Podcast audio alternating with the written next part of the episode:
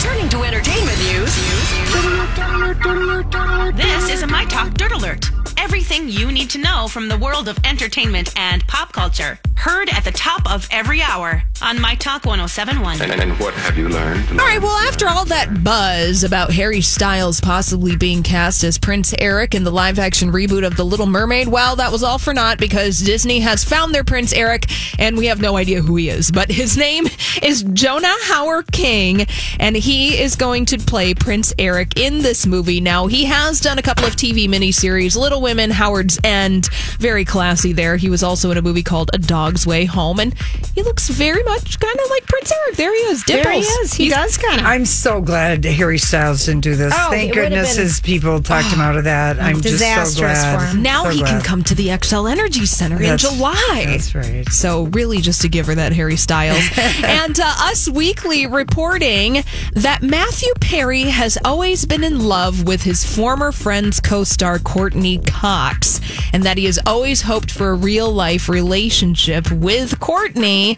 And uh, this source over Well, at that's Us going to make the next gathering awkward. yeah, well, this This is Us Weekly. I know. Yeah, uh, that source at Us Weekly adds that Matthew has never been fully to- able to get over Courtney Cox, and I think that this partially uh, Is because it from Cour- that photo? It's from that photo. What do you guys think of that photo? Courtney Cox put up a photo of herself on her Instagram account with Matthew Perry.